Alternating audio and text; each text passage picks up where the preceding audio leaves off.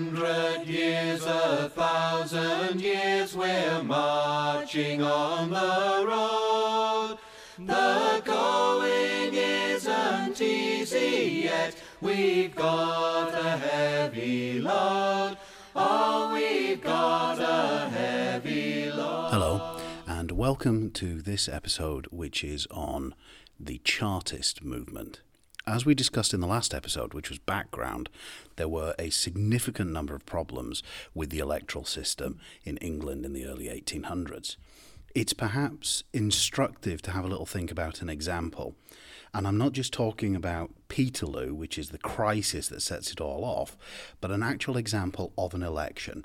So if we have a look at the Yorkshire election of 1807, where you've got uh, William Wilberforce and Lascelles and Milton all vying for election to Parliament in Yorkshire. And what actually happens? Well, there's threats. There's a riot which breaks out in Leeds after the mayor of Leeds beats up a little boy who shouted Milton forever. Mounted soldiers charge through the streets and they raid people's houses free food and beer is provided for all of the people who are eligible to vote. Voters are taken to York on farm carts from all the outlying areas. Milton spends £1,900 and think about that, that's £1,900 in 1807, purely on transporting all of the voters from one village to York and then back. He books 30 inns, 100 houses, and free accommodation for anyone who's voting for him. One single party that Lascelles is holding costs him £2,630. Lascelles pays at one pub in York for 60 gallons of free beer to be given to the voters.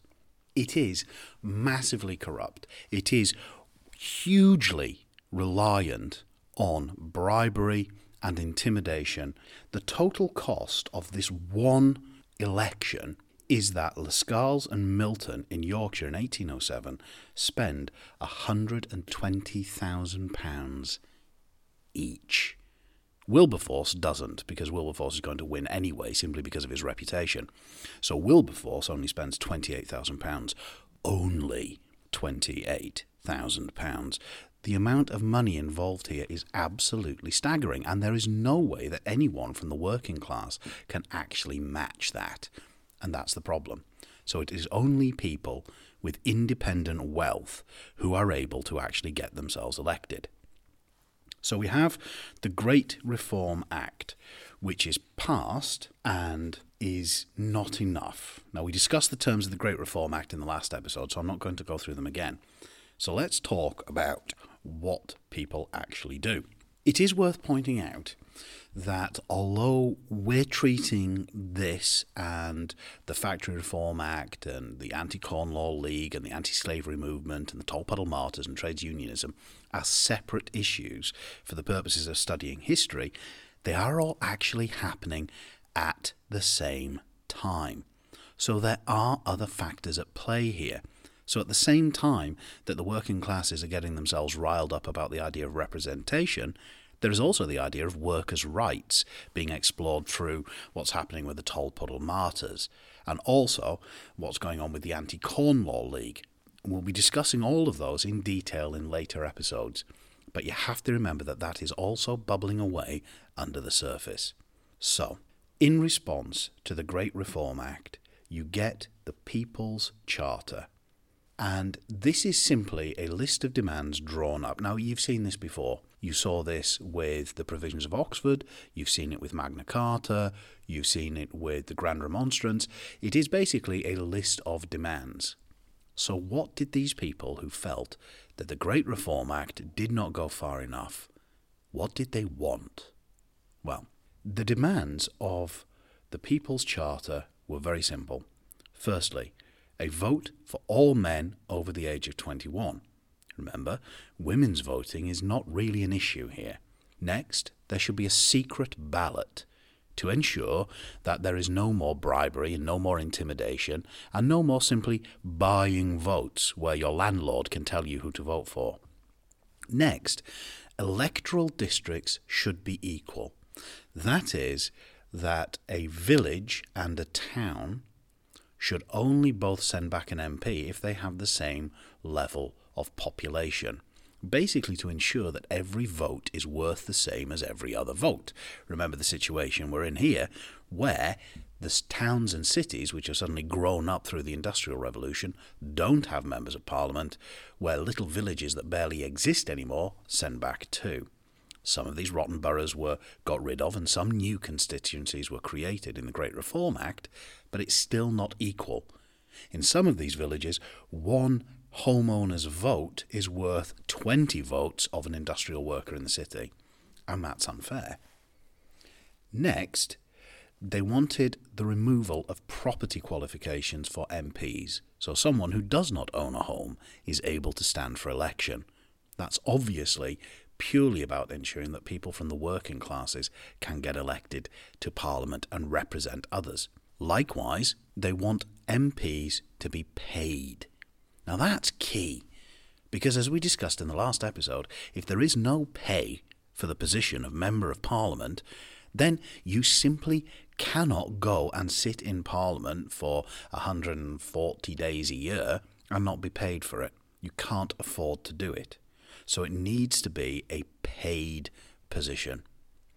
Finally, the last thing that's in the People's Charter is the idea of annual parliaments, that every Member of Parliament must stand for re election every year. You can see the common sense in this one, because under the system that you've got in the early 1800s, parliaments last until they're dissolved and until the ruling party decides to call for an election. So you can very happily go stand for election and you can ignore everything your constituents are telling you, everything the people want you to do, because you don't have to stand for election. So you make the members of parliament go back every year and stand in front of the people who elected them so they can say, Well, I've done this, or I've done this, or I've done this. So, how successful was this idea of the Charter? Well, it builds up a lot of popular support. In 1838, the first year of the People's Charter, there's a single meeting in Glasgow which has 150,000 people attending. It has a big impact to start with. By 1839, they're able to put together a petition to be sent to Parliament, which has 1,280,000 signatures on it, all asking for these elements of the People's Charter to be introduced. Parliament rejects that petition. Obviously, because the clauses in that petition are a direct attack on the interests of the landed gentry represented by the Tory party. They want no part of it. Some Whig radicals are quite happy to go along with it, but they don't have enough traction in the House of Commons and nowhere near enough members in the House of Lords. Remember, the House of Lords is almost entirely dominated by Tory landowners. There are three main waves of Chartist activity. It's worth remembering that these three main waves tend to coincide with poor economic conditions. As a general rule of thumb in history, people do not protest when their bellies are full. They only get politically active when they are hungry. So it is no surprise that those three main waves of activity 1839, 1842, 1848 coincide with bad economic conditions. So, what do they actually do? Well, they organize themselves. They get themselves together in branches. They have subscriptions. They publish newspapers. They have lists of agreed speakers who will go around and give speeches at all of these branch meetings. If this sounds a little bit familiar, it should do, because this is basically a political party. This is the first attempt of the working classes to organize themselves into a political body. It's the first time they have a clear manifesto, a clear program of what they want, and it is properly organised. Is it effective? Not really. And the problem is this they submit a petition in 1839. The petition is rejected. So, Plan B is another petition in 1848, this time with 3.3 million signatures. the petition is rejected.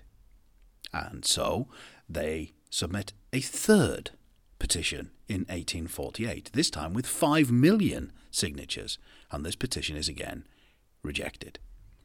The Alcoholics Anonymous definition of insanity is doing the same thing over and over again, but expecting different results. And here's the problem with the Chartists they've submitted their petition and it's been rejected. So they submit it again and they submit it again and it's rejected every time. They don't have another plan. They have their meetings, they have their speeches, but they don't have an actual idea for how they're going to shift public opinion or get some traction in Parliament. It's very useful to compare and contrast the Chartists, which we're talking about here, to the Anti Corn Law League, who we're going to talk about in a future podcast, because the Anti Corn Law League is very effective because they do not stick to the same failed tactic time and time and time again. What you find is that the Chartist movement lacks central direction. The Chartist movement does not have a clear organising principle in the centre. You've got Thomas Attwood in Birmingham, who's running a very moderate wing, but at the same time, you've got some members of the Chartists who are out on the moors drilling with weapons, getting ready for an armed insurrection or a revolution like there was in France and like there was in America. You've also got Feargus O'Connor, who comes up with a land plan that Gerard Winstanley would recognise because it's very much like the diggers. We get land, we pass it out to people, and they can work for themselves. There is no central direction. The historian Frank McLynn argues that the problem with Chartism was the leaders, because as he says, there were different people pursuing different agendas in different places at different times. And against that, you have the government standing strong because they are protecting their own interests. So, what does the government do? Well, they make no concessions. There is no change to electoral law. They absolutely refuse to accept the People's Charter and everything from it. And they work on a system of repression, forcing the Chartists down. The main punishment used for Chartist activities rather than imprisonment is transportation, shackled up and sent off to Australia. And that's very effective as a means of political control because it takes them out of the equation. They are no longer here in this country causing problems. So, do the Chartists fail? Yes. But, you see, the thing is, everything I said earlier that was in the People's Charter votes for everybody over the age of 21, a secret ballot, equal electoral districts, no property qualifications for MPs, pay for MPs, all of those are now fitted as standard to our electoral system. So the Chartists actually got what they wanted in the long term. The argument was won, but not by the Chartist organisation itself. The Chartist organisation itself basically falters and falls apart in the 1850s. Why? A couple of reasons. Firstly, that lack of central authority. The fact that there is nobody directing them and nobody with a plan B. And secondly, the fact that the economy picks up massively in the Victorian era. The economy really takes off in the 1850s. All the fruits of empire come flowing in. And as we said, when people's bellies are full, they do not tend to complain. So the upturn in the economy finishes Chartism off for good. However, although Chartism as a movement fails, it is a mistake to ignore the impact of Chartism. You see, Chartism is, like I said earlier, the first example of the working classes organising themselves into a political body. And so you can trace a line from the Chartists to the growth of the Liberal Party, to the birth of the Labour Party, and to the creation of the welfare state after the Second World War. The Chartists are the inheritors of that radical tradition of Wat Tyler, of John Ball. They're the inheritors of the Peasants' Revolt, and they're the inheritors of the barons who presented their charter to King John in 1215. There are a number of historians who will argue that Chartism was the first modern political party with its subscriptions and branch meetings and all the rest. But perhaps one of the most telling things was written by Ramsden Balmforth in 1904. And he said that Chartism was the means of political education of the working class. The working class is awakened by Chartism. And that feeds into the other movements that we're going to talk about. That feeds into trades unionism. That feeds into the Anti Corn Law League. That feeds into all of the other pressures which bear fruit with the fact that everything that was in the People's Charter, with the exception of the annual parliaments, comes to pass within 50 years. And once those things come to pass, then the working classes are more represented in Parliament, and that leads to a significant amount of laws being passed about the rights of ordinary working people. So, were the Chartists a failure? It's a difficult answer because really what you're looking at is yes, but. And the but is very, very important because the but is about the influence of the Chartist movement. So, was it a failure? Yes, but it was significant. Key takeaways you need to have about the Chartists what was actually in the Charter, what their demands were, how they went about trying to get them, and why those tactics failed. But finally, and perhaps most importantly, what was the impact of Chartism? Why is Chartism significant? How does it move that radical cause onwards? Thank you very much for listening. Good luck in your exams. Sons of our sons are listening to hear the Chartist cheers. Oh, to hear the Chartist cheers.